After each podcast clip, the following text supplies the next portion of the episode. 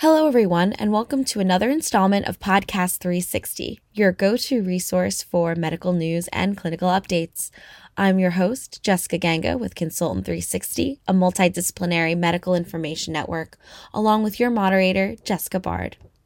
About 10% of women who could benefit from HIV pre exposure prophylaxis were prescribed HIV PrEP in the United States in 2019, according to the most recent data from the Centers for Disease Control and Prevention.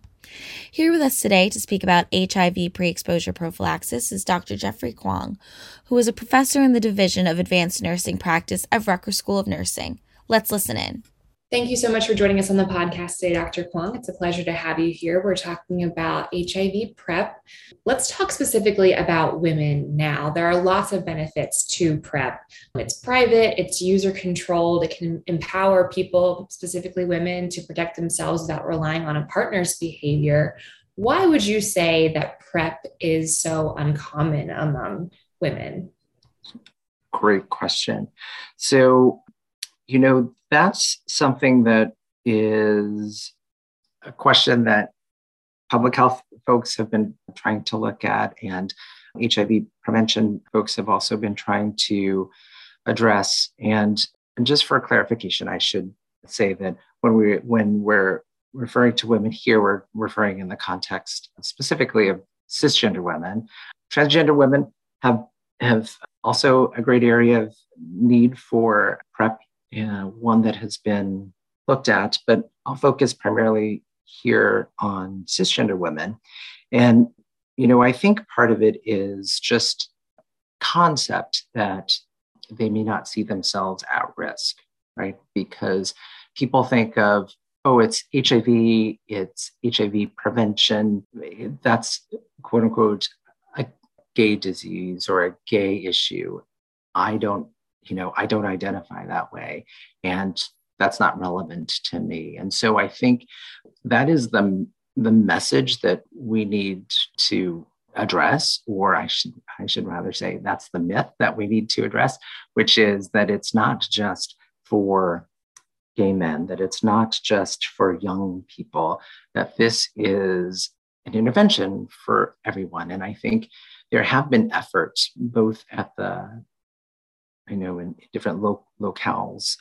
Again, I speak from my, my experience in New York City, from local health departments to it, to also at the national and federal levels to really promote PrEP among cisgender women. The American College of Obstetrics and Gynecology also endorses PrEP as an effective and preferred intervention method for HIV prevention so, you know, we're trying to do a lot of education and and breaking down of this myth or this misconception that PrEP is only for men or it's only for gay men specifically, and, and making this more accessible to all individuals, all genders.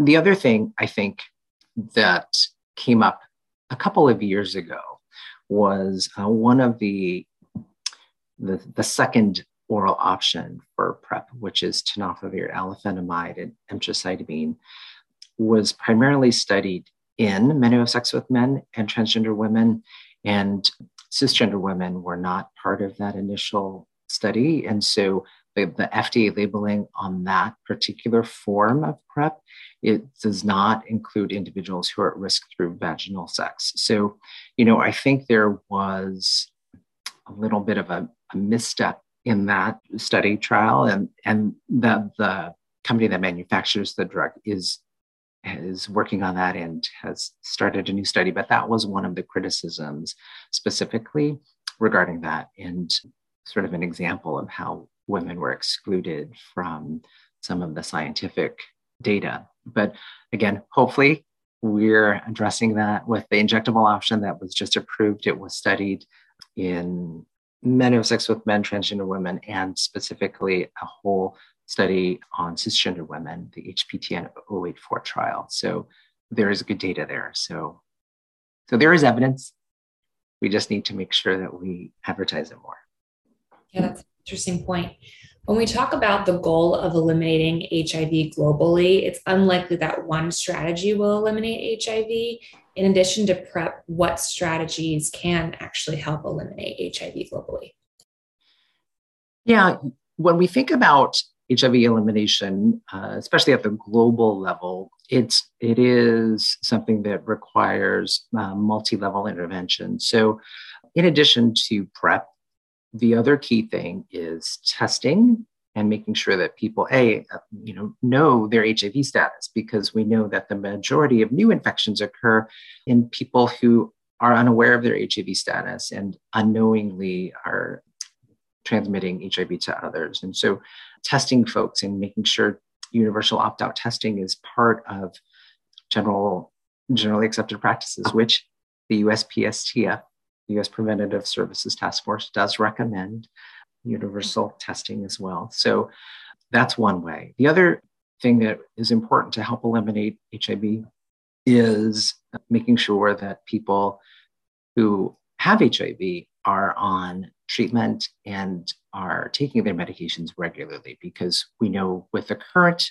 medications that we have available, people with an undetectable viral load are doing very well. And it also prevents transmission to others. And so, again, that's another way that we can help end the epidemic is just by making sure that people living with HIV are on treatment and have ongoing viral suppression with the use of the antivirals that we have available. So I think a combination of all of those methods is great and making sure that people have access to clean syringes if they engage in injection drug use, making sure that there are syringe exchange programs and accessible options there to prevent bloodborne transmission through shared injection drug use equipment.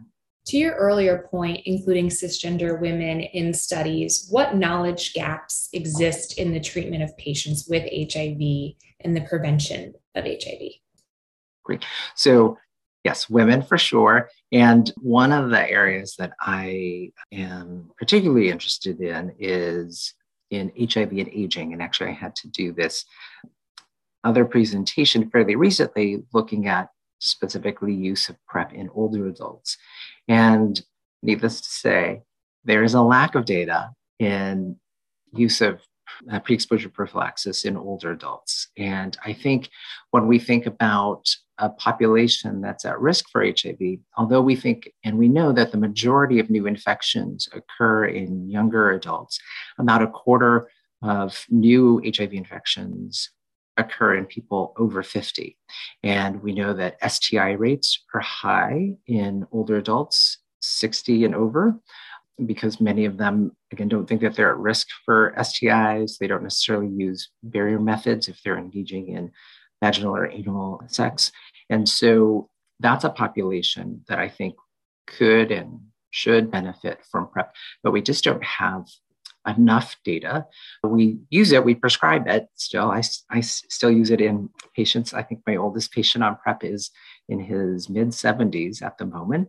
So, you know, and it's working well for him. But I would say that they're moving forward. If you know, for newer options that are available, that I think we need to really look at that population as well. What do infectious disease clinicians need to know about PrEP and as well as primary care providers? In terms of from an ID perspective, I think this is something that I think hopefully most ID specialists are aware of and feel fairly comfortable managing. But I think this is a thing where the ID folks can really be the champions and help educate their primary care providers or primary care colleagues to, to focus on. I mean, I think in you know certain settings where there there are not a lot of resources or where the ID folks are you know overburdened with other ID issues, this is something that primary care providers can can easily manage and it is you know once you get a patient started on prep it's it's pretty straightforward to manage and so i think primary care providers would be surprised at how how how easy it is to to to manage and I think ID folks can help just train and educate their colleagues on that. Great. Well, thank you so much for joining us on the podcast today. We really appreciate your time. Well, thank you for having me.